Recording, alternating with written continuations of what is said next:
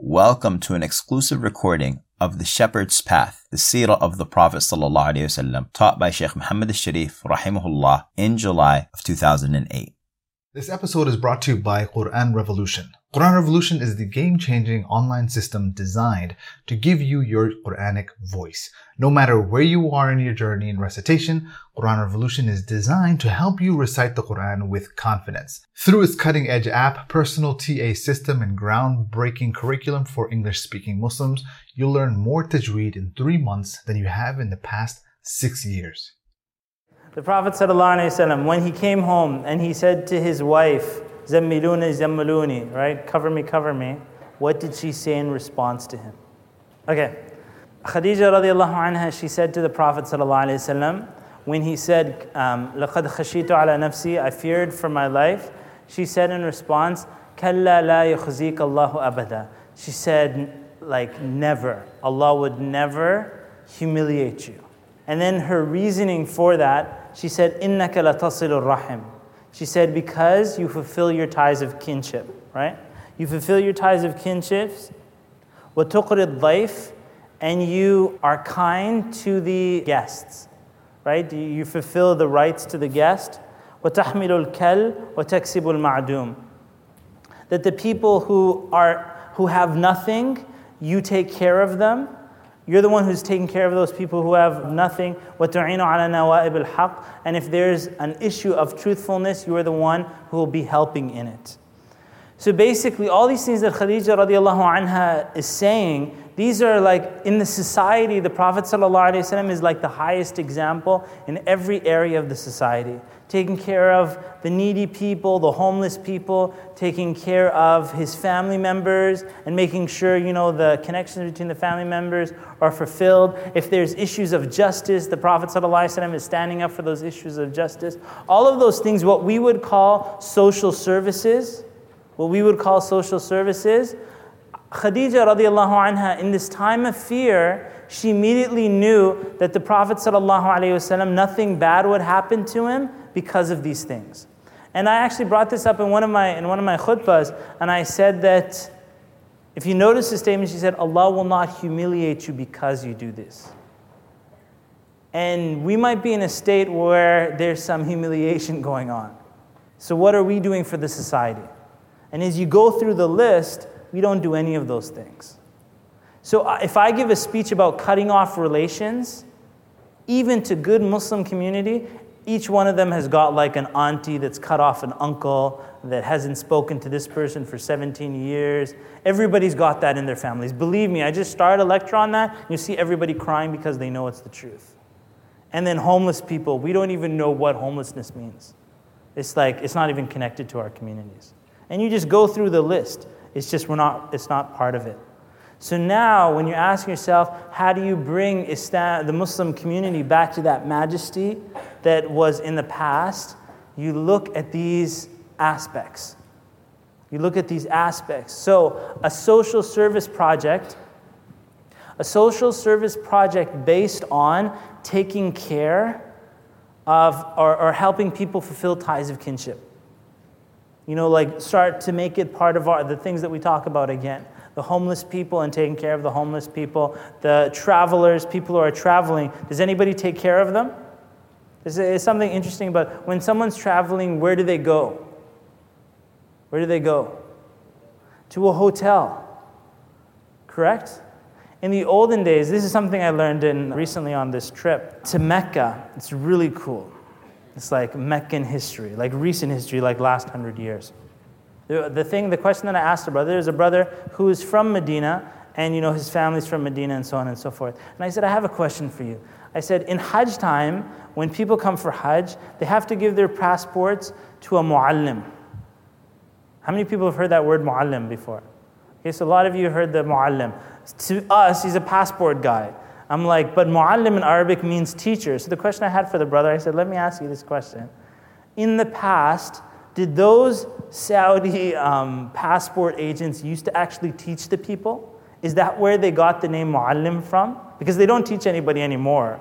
I'm just wondering if in the past there was some culture where they were actually teachers. And he said, well, this is, he's like, let me explain to you what happened. He goes, Back in the olden days, there was no hotels. Right? So if you went to Mecca, you couldn't stay at the Hilton or the Sheraton or, or Ramada or anything like that, or Ibis. you, couldn't, you couldn't stay at any of those. So where do you stay when you go to Mecca? Where do you stay? You stay at someone's house. Okay, so you, you, you would have to stay at someone's house. So you would go for Hajj or you would go for Umrah and you would stay at the local people's homes. So you would go to the home and they would have their sons come to you and they would bring water for you to like wash up. They would bring food to you and they would charge you nothing. And then at the end, because uh, you're the life, you're the guest. And then at the end, kind of like it's maybe just cultural that at the end you'd like say thank you and give them like a tip or something like that. There were these homes surrounding the Kaaba this is what they would do. They would take care of the guests that would come. And anybody that would come, after a while, there was certain homes, they were known that when guests would come, these are the people that would host the guests. Anyhow, times have changed now. If a guest comes in town, nobody cares, nobody knows. They go to a hotel, you know, they eat at a restaurant, and they go home. And this whole issue of taking care of guests, everybody's like, I can't take care of guests. We have work tomorrow.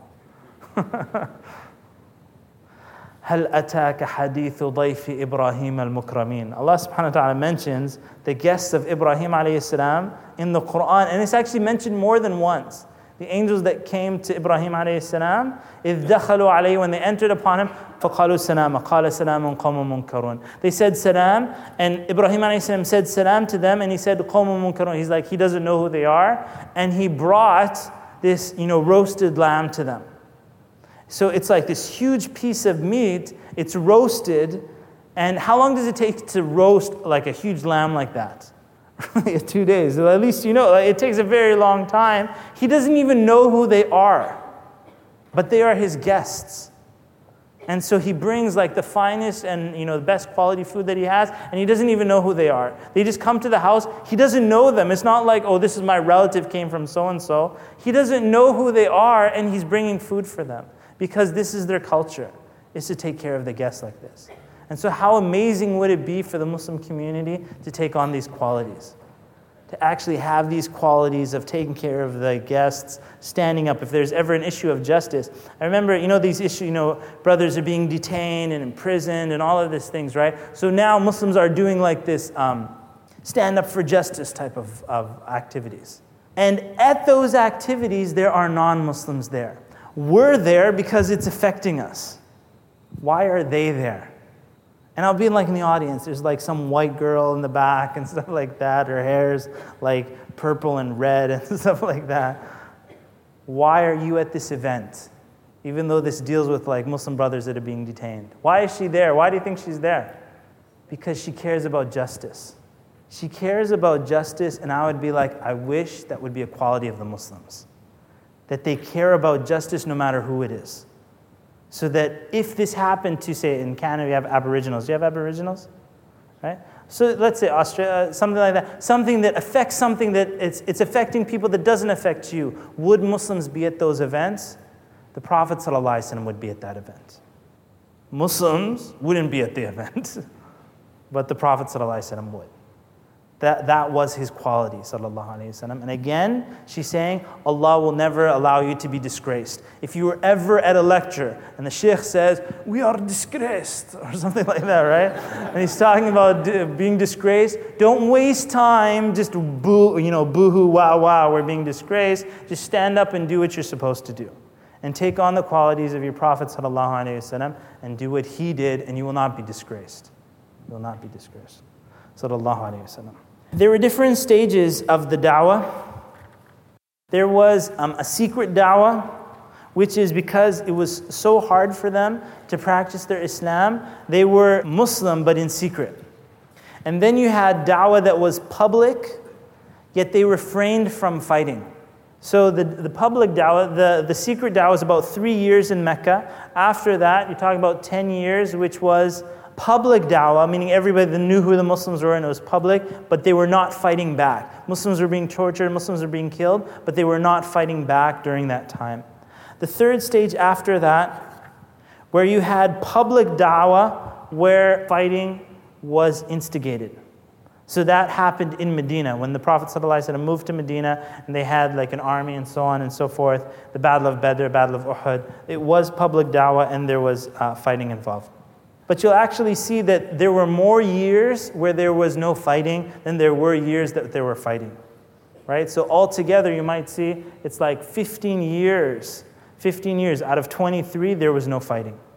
They were being oppressed during that time, but they held back from fighting, and then those few battles until the conquest of Mecca.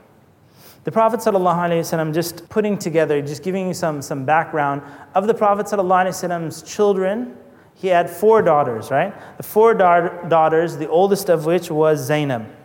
Her husband was Abu al-As ibn al-Rabi'ah. She was, when the Prophet ﷺ migrated to um, Medina, she was still with her husband in Mecca. Her husband was he was one of the prisoners of war. In the Battle of Badr, he fought alongside the mushrikeen. He became one of the prisoners. The Prophet ﷺ allowed him, freed him on condition that he would allow Zainab to be sent.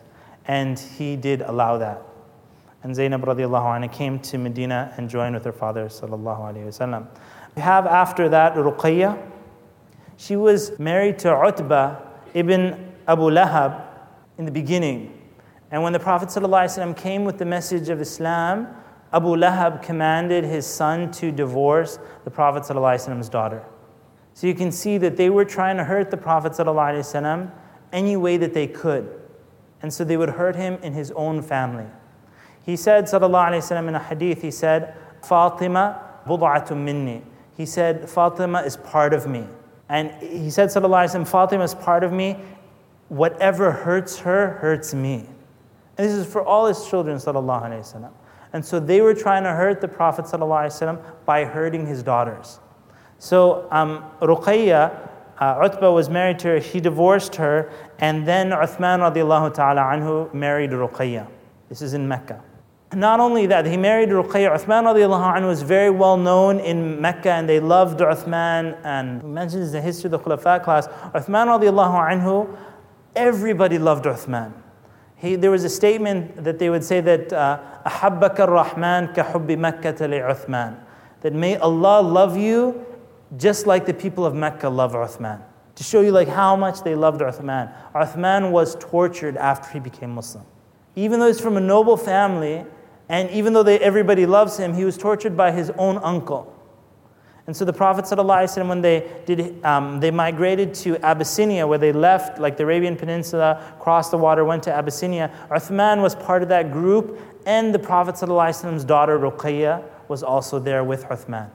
So she migrated. So her, his daughter and his son-in-law, they went to Abyssinia so they could be safe. So these years in Mecca, all the struggle that they're going through, the Prophet even his daughter, he's not seeing his daughter. His daughter is away from him. Umm Kulthum, Ruqayya, passed away um, at the time of the Battle of Badr. She was sick at the time of Battle of Badr, and Uthman was with her, and when they returned from the Battle of Badr, she died like that same time. So when she died, Uthman radiallahu anhu came to the Prophet ﷺ and he said, I feared that I fear that you know my connection to you is going to be cut off. And so he married his other daughter, Umm Kulthum, to Uthman radiallahu anhu. Umm Kulthum before was, she was engaged to Utayba ibn Abi Lahab. So this is the other son of Abu Lahab, and it's not that he like divorced her, but like it was like an engagement and there wasn't a consummation of the marriage. They like discontinued from there. So Utayba left her, and later when Ruqayya radiallahu anha died, then Uthman radiallahu anhu came to the Prophet ﷺ, said this. The Prophet married his daughter Umm Kulthum to Uthman, second daughter after Ruqayya radiallahu anha died. They said there is no human being who ever was married to two um, daughters of a prophet except Uthman radiallahu anhu. The fourth of the daughters was Fatima ta'ala anha, the youngest. She was um, in Medina when she went to Medina. She got married to Ali radiallahu anhu, who was of the first Muslims ta'ala anhu. Now, Ali radiallahu anhu, when he became Muslim, was about six years old or seven years old. So he gave his shahada at seven years old.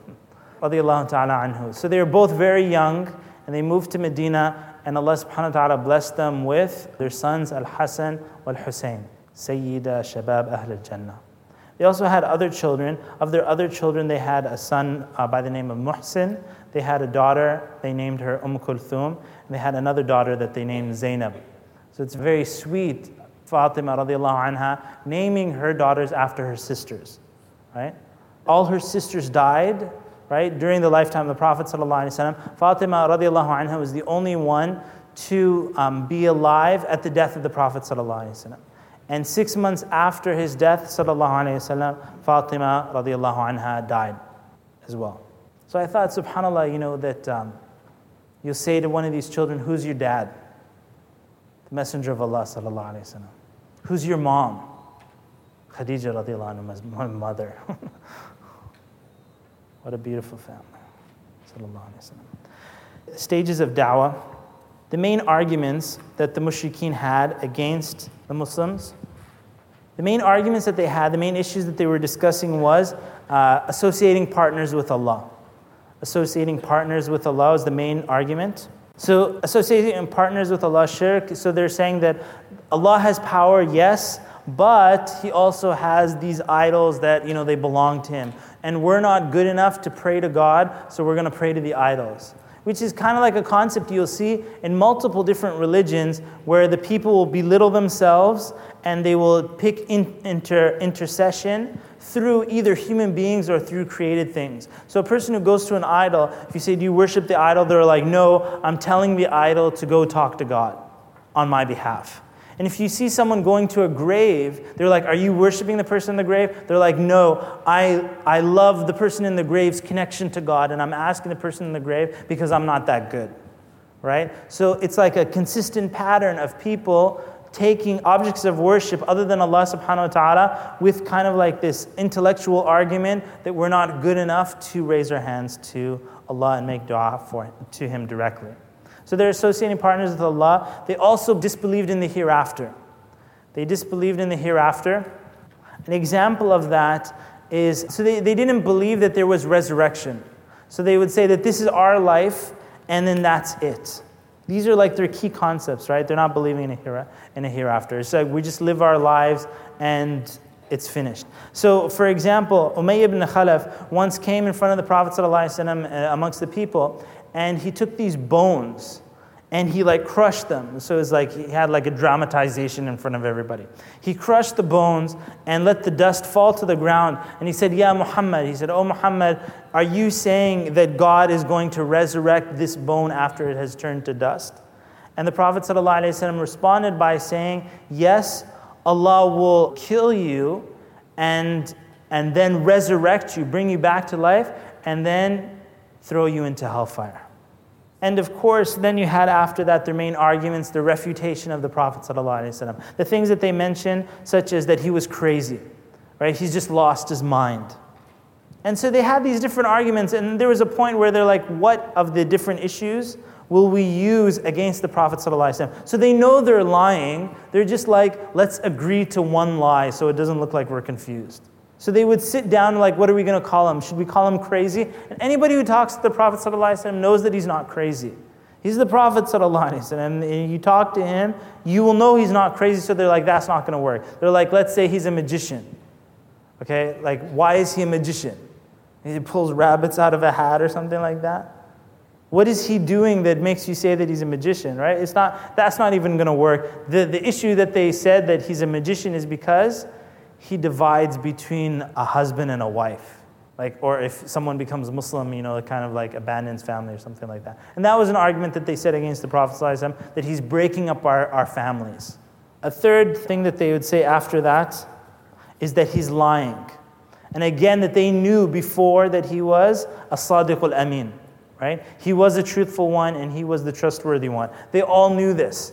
And when he came to Medina, an example of this testimony from Abdullah bin Salam, radiallahu he said, when the Prophet ﷺ entered Medina, he said he went to go and see him. He said, as soon as I saw his face, I knew that that was not the face of a liar. Liars don't look like that. Sallallahu alayhi wasallam. And so lying, they would know, subhanAllah, that they know he's telling the truth. In fact, the Prophet ﷺ in Medina once said about one of the people in Mecca that he was going to kill him. One of these crazy chief, like Fir'aun people. I believe it was Umayyah, actually. This Umayyah that we're talking about is the same Umayyah. And Umayyah is saying to the guy who said this, he's like, someone came from Medina and said, I heard the Prophet say that he's going to kill you. And he said, Did he say that? And he got so scared because he goes, because if Muhammad said it, he went home to his wife and he said, Muhammad's going to kill me. I'm dead. And she's like, What happened? He said, Because when he speaks, he never tells a lie. So they know he's a truth. Even if he says he's going to kill, he's, he's dead. They know it that he's the truthful person. He's a truthful person, sallallahu alayhi wasallam. They also said against the Prophet sallallahu alayhi wasallam that it was folk tales or fairy tales. So fairy tales, like they'll, they'll say, oh, the Quran is just a bunch of stories. So if I'm telling stories, uh, they'll say, you know, there was this person who used to stand up with the Prophet ﷺ and basically like tell stories while the Prophet ﷺ is reading Quran. And every, it's just basically, it's like, you guys have like movie theaters here? What are they called? Cinemas? Okay. So you have like a cinema. If you had a halaqa and you had a cinema and you sent Muslim youth and you'd say go right or go left, which direction would they go? They'd definitely go left, right? Because that's the allurement of the cinemas, right? It's just, it's stories. So the Prophet ﷺ is like speaking about the Quran and so on, and this guy would stand up and he would tell like Arabian Nights, right? all these, you know, the Persians and Aladdin and all of this stuff, right? Uh, Thousand and One Nights. And he'd tell these stories, and then he would say, These are just folk tales, you know, stories of the old people. And what Muhammad is telling you is folk tales as well. So Allah subhanahu obviously, if you know the Quran, it's not folk tales, but this is something that they also used and said against the Prophet. They also said about the Prophet ﷺ's companions that they were misguided and feeble minded. When slaves would become Muslim, they would say, Oh, look, it's only the stupid people in our community that become Muslim. And obviously, there wasn't just slaves that become Muslim. We had people like Abu Bakr, anhu, Uthman, and others. They're people who were like from the aristocrats in Mecca that are still becoming Muslim, but they would use this, they would say that they're feeble minded and they would just become Muslim like that. Without, you know, like, oh, he's tricking them none of these arguments could stand up. Like, if you pick one of the arguments, like, okay, which one is it? Is he a magician? Is he lying? Is he telling folktales? They're all like contradictory to each other. So if someone would come from outside of Mecca and the Arabs would then come to him, one person would tell him, Don't listen to Muhammad, he's a magician. It's like, okay, he's a magician. Then he goes to someone else, Don't listen to Muhammad, he's like a poet. Wait a second, I thought he was a magician. What's going on? right? And then someone will say, Oh, he's crazy, but you said he was lying. Lying is intentional. But now you're saying he's crazy, that would mean he's doing it unintentionally. It contradicts each other, right? And so it's just foolishness. They're just making it up because of their disbelief. And so they would sit together. Al Walid ibn al Mughira sat with them, uh, sat with like the chiefs of Mecca. They would sit down and he said, We need to agree on something. Because if they're like, Hajj is coming up, everybody's going to come. And everybody's, if we start contradicting ourselves, then people aren't going to listen to us and they're going to become Muslim. It's like, so you know, first he told them, like, why don't we just become Muslim? And they're like, what, what happened to you? What, are you crazy? Are you going to become Muslim?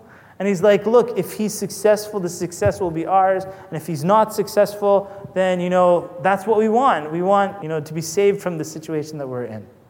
So it was the best option to become Muslim, but they didn't accept that. And so he went through the different arguments like, okay, look, if you're not going to accept that, uh, not going to accept to become Muslim, then out of all these things, the only thing that holds like you know some sort of like something that we can you know have something to say about it is let's just say he's a magician. Because everything else is just easily refuted. Magician because when you listen to what he says your life will change. Which is the message of islam that your life changes but they just try like oh your life's going to change and so on and so forth. And then they, they went from there. Also against the muslims they had different techniques right? So they would this is interesting how they say, like, um, truth, when it comes into a society, it goes through three stages. The first stage is community ridicule. The community will ridicule that truth. Secondly, they will physically and actively oppose it.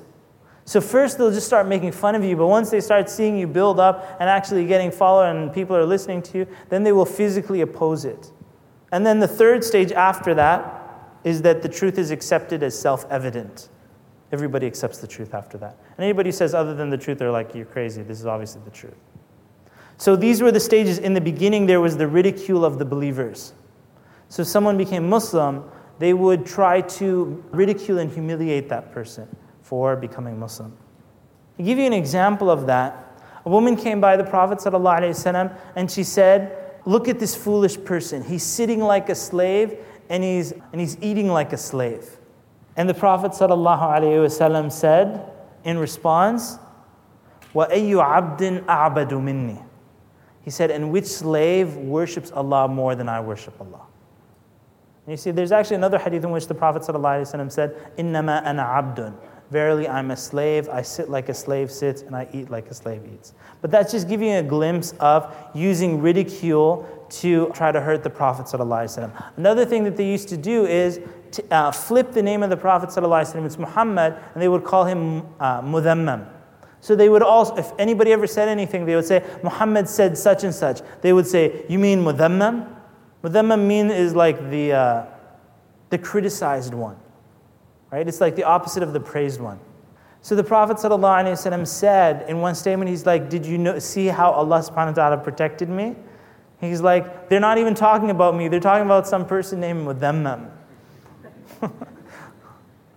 and so the Prophet Prophet's name, even it was extracted all every time they use a swear word or something like that, they would take his name out of it. There's another technique that, uh, out of the ridicule is every time the Prophet ﷺ would speak about Islam and so on, they would go to a question as a means of ridiculing the Prophet. ﷺ. They would say, so, uh, when's the day of judgment? They're like, Go ahead, tell us. When's the day of judgment coming? And they would use it as a mockery because they're like, Oh, you don't know? You don't know when the day of judgment And nobody knows except Allah subhanahu wa ta'ala when the day of judgment is. So they would just get to that point, and when if the Prophet ﷺ, you know, said, you know, Allah knows, then they would just like, you know, he doesn't know the answer. And they would use it as ridicule. There's a hadith in which a, a Bedouin came to Medina and said to the Prophet, ﷺ, When is the day of judgment? That question is a question that the Arabs used to ridicule the Prophet ﷺ with. In Mecca, this Bedouin didn't know that, and it was a question the Prophet ﷺ didn't like for a person to ask. But you see, the Prophet ﷺ didn't get angry at him. This Bedouin didn't know this. He didn't say, you know, he didn't just get angry and, and, and walk away from this person. The Prophet ﷺ said to him in response, he said, What have you prepared for the day of judgment? Which was a more important question, because when is the day of judgment? It's not really going to um, benefit the person, like a question like that. What's on day such and such? Okay, that's not going to benefit the person. Your day of judgment will start when you die. Right? It's called Al Qiyamah Sughra, which is, you know, like the day of judgment. The minor day of judgment is when you die. How quickly can you die? How quickly can you die? In a heartbeat, and you're dead, and your day of judgment begins. So when a person says, When is the day of judgment? it's like saying, When am I going to die? How do I know when you're going to die? Even people who try killing themselves, it doesn't work out. They can't even kill themselves. There's nothing in their power. Even if they try killing themselves, they can't kill it unless it's by the will of Allah subhanahu wa ta'ala. So, when, what have you prepared for it? This is of the ridicule. Now, after the ridicule stage, then it got to like physical. So, they're ridiculing uh, the believers and they're also torturing the believers. So, those who were like slaves and didn't have families to defend them, they would be tortured. Of those people who were tortured was Bilal radiallahu anhu, as we know. Bilal radiallahu anhu, slave in Mecca, became Muslim and they tortured him. How dare he claim to have a brain, to believe in something. So they tortured Bilal radiallahu anhu. They tortured Mus'ab ibn Umair radiallahu anhu. Mus'ab, and some of these people were from wealthy families. Nobody could torture them because they're from wealthy families. But of the Muslims that were from wealthy families, like Uthman, like Mus'ab, there were others like that. Their families came together and said, Look, if you hit my child or my nephew, you know, we're not going to allow that. And this other person's not going to allow that. They have defending tribes. They'll say, everybody beat their own children. So they would be tortured under agreement that everybody tortures their own, their own uh, from this tribe and that tribe. All right, so the question that I said earlier about what were the first things that the Prophet ﷺ focused on? What were the first things? These are the first things that he focused on. Okay? These are the first things. Number one is correcting aqidah. correcting aqidah, which is correcting a person's belief set, correcting the beliefs. So someone will say, for example, we were, we were in the airport, my, my daughter opens up like an umbrella. And then the, the security guard at the airport is like, oh, that's bad luck. I'm like, you know, I tell my daughter, like, play with it as much as you want. right? The black cat causes. So correcting beliefs, right? So there's like a first thing. A person will have a set of beliefs. Of the first thing is these are the belief set of the Muslim. Belief in Allah subhanahu wa ta'ala, which is establishing tawheed of those of those belief set. That power is to Allah subhanahu wa ta'ala. The lawmaking is to Allah subhanahu wa ta'ala and so on. Secondly, these are like the day of judgment and paradise and hellfire. The day of judgment, paradise and hellfire.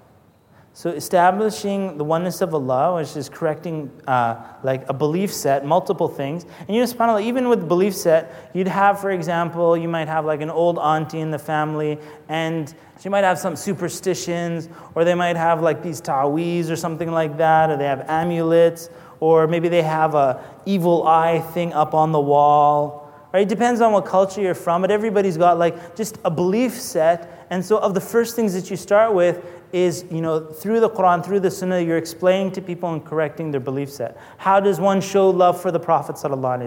Obviously, through following the Sunnah of the Prophet, and so on and so forth. Focusing on the day of judgment, focusing on paradise and hellfire. Uh, these issues of paradise and hellfire, I ask you this question how many times do you hear khutbahs that speak about Jannah? Where the person is just encouraging you to go to Jannah.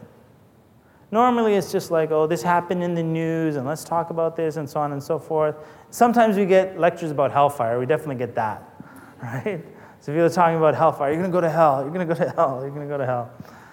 And Day of Judgment, the Quran, in these issues of Jannah and Jahannam, all throughout the Quran, paradise and hellfire, um, the issue of Maliki Yawmiddin in Surah Al-Fatiha. We spoke about, you know, the issues in Surah Al-Fatiha all throughout the Quran. If Allah subhanahu wa ta'ala is, you know, uh, Malik, the owner of the day of judgment, the, the day of repayment. So the day of repayment, the day of Qiyamah should be something that is consistently discussed, especially beginning stages, people have their correct beliefs related to the final day.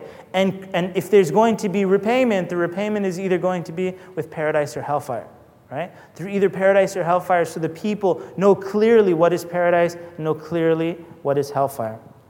The uh, Quran also teaches, and this is the message of, of Islam, you'll see that it teaches who the human being is. Who the human being is. When you look at a civilized human being, what makes a human being civilized? And subhanAllah, and I, and I noticed this, like when you go to like countries around the world, they'll call it third world countries and you come to Europe and it's like it's first world country. Okay? What makes a country first world or third world? Is it like you ha- if you have a Blackberry, you'll be first world? Like a cell phone, mobile phone. Does that because because you can find these in third world countries, people walking around, they got their mobile phones in the desert and stuff like that. Does it make a person civilized? So what does make a person civilized? A person becomes civilized through their justice and through their character, yes through their high character and through their justice. That's how a person becomes civilized. That's how you can get a culture that is in the middle of the desert like 2,000 years ago, and they are civilized human beings because they stand up for justice. And you can get a culture that can be like on the outset, it looks like a first world country and all that, but inside is corruption, lying, deceit, and all of that, and they're not civilized. That everybody's just trying to rip the other person apart. And then so civilization, the breaking of law, all of these things gets taken away from the person. So it taught uh, the Sahaba radiallahu anhum who was the human being. And now, just so you understand this issue as well, you might think, oh, we know who, who human beings are, right? You think you know, but just like count a few years back, and you had all the, the, the slave system going on, right? In America, who is the human being? The human being is the one who has white skin.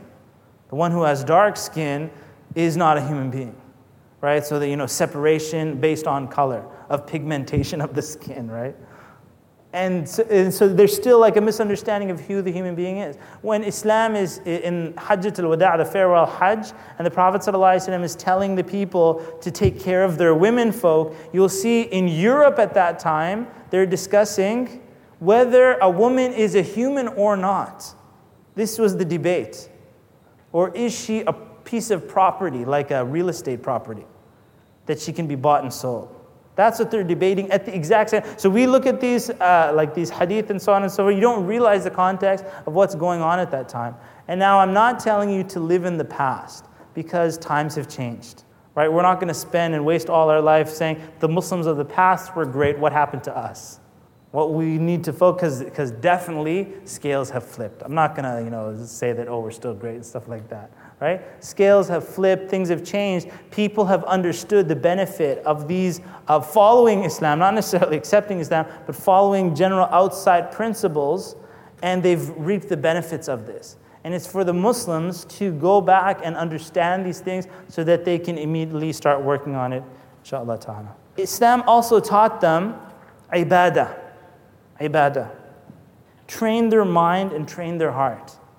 So the Sahaba radiallahu anhum, they're trained in both of these things. And you can't shut off either of them.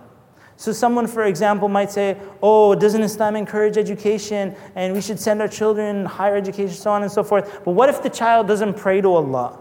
What's the education going to do for them? In fact, it might become a curse on the Muslims.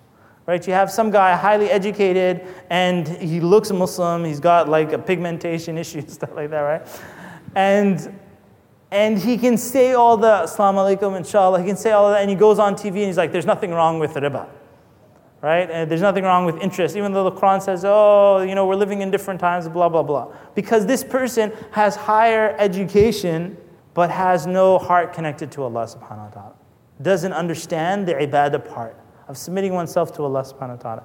And on the opposite side, a person who's submitting themselves to Allah Azza is not closing their mind is, has not desisted from reading. In fact, this is interesting, a very interesting point, where Allah subhanahu wa ta'ala says in the Quran, فَاسْأَلُوا أَهْلَ الذِّكْرِ that um, ask the people of dhikr if you don't know. The, if you look in the Quran and Sunnah, the use of the word dhikr is most often used for dhikr. For those who don't, normally it's like it's for um, remembrance. Right? So if someone's saying Subhanallah, Alhamdulillah, La ilaha illallah, Akbar, this is what you would normally understand dhikr as, correct? Dhikr is most often used in the Quran and Sunnah as uh, talabul ilm, which is the seeking of knowledge. Dhikr is most often used in the Quran and Sunnah to, as a term for people of knowledge and the seeking of knowledge. So that verse that says, Ask the people of dhikr if you don't know, it means if you don't know something, ask the people of knowledge. They are the people of dhikr, they are the people of remembrance. Because that knowledge and remembrance of Allah and worship go hand in hand. It's the same issue connected. Right? There's no separation of that. There's an increase of knowledge. The more knowledge the person increases, true knowledge is increasing in their heart and their ibadah to Allah subhanahu wa ta'ala. So whenever you see someone quote Surah Al-Iqra and say the first word revealed was Iqra, read, and it is, what's the last verse in that surah? What does it talk about? It's a sajda. Right? If you read all of Surah Iqra, at the end you would prostrate to Allah subhanahu wa ta'ala. So it's like it starts with read and it ends with prostration. Tell that to the person who's giving that speech. It starts with read and ends with prostration.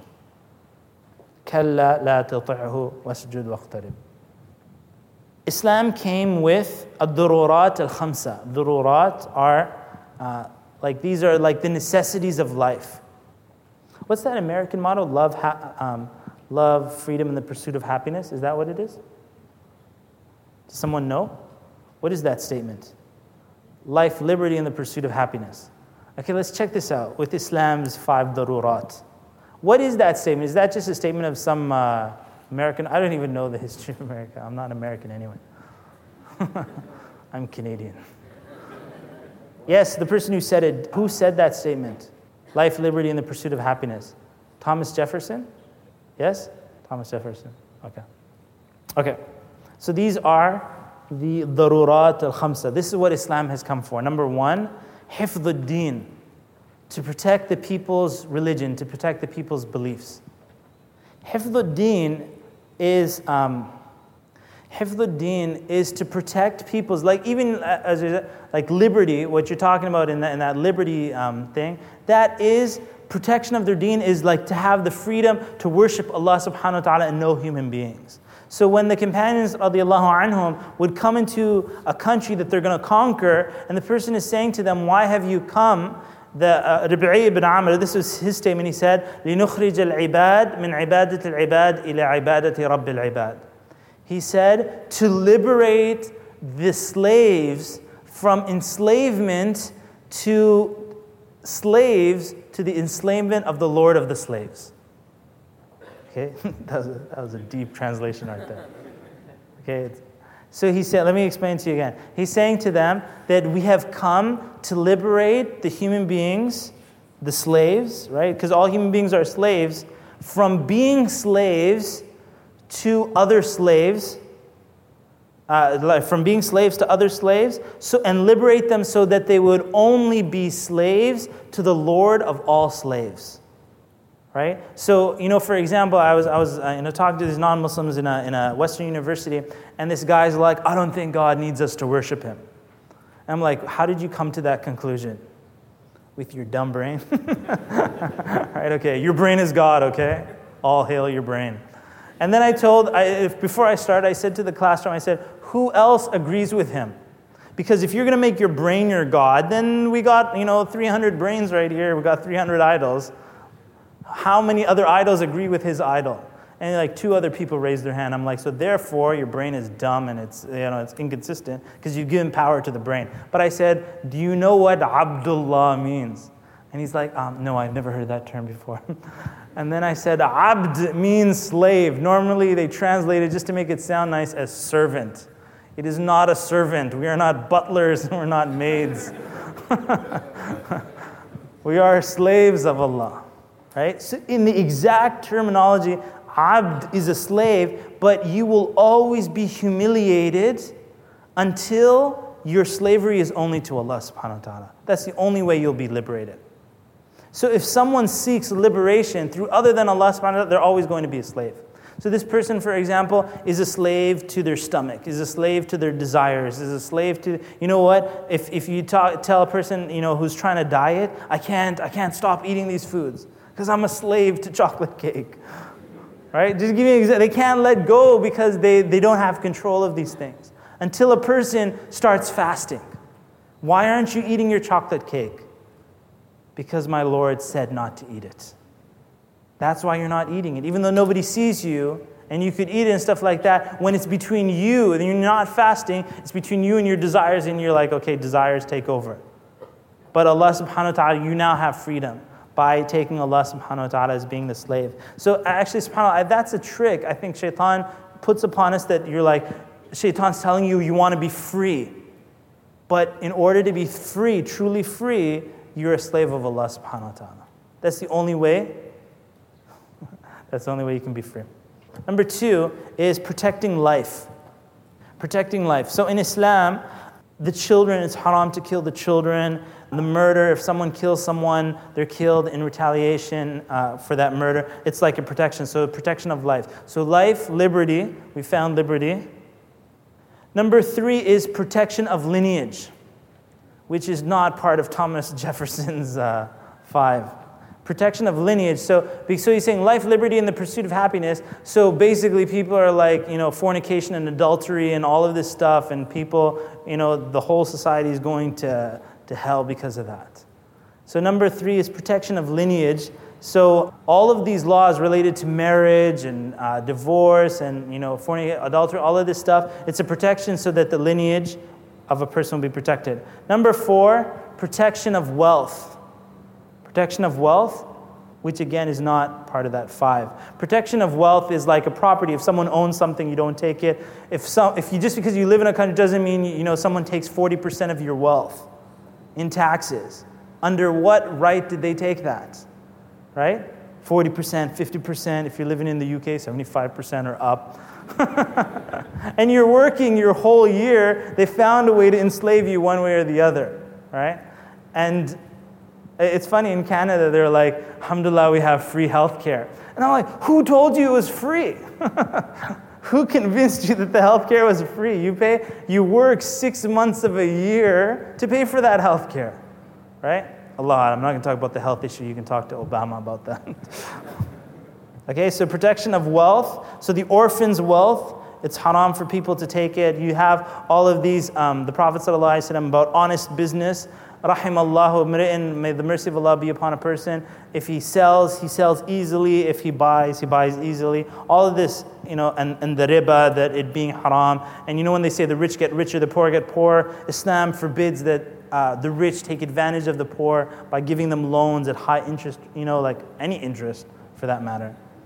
Number five is protection of the aql, protection of the brain, of the mind, of intellect. So, drugs and alcohol, they're forbidden in Islam. Why are they forbidden? Because it ruins the people's minds. And ruins their wealth, by the way, as well. So, the alcohol and the intoxicants are forbidden, not allowed to indulge in that. Education being fard and the encouragement of literacy, and so on and so forth. Even though there's an encouragement of literacy, you'll find a lot of illiteracy amongst Muslim countries and so on. Wallahu.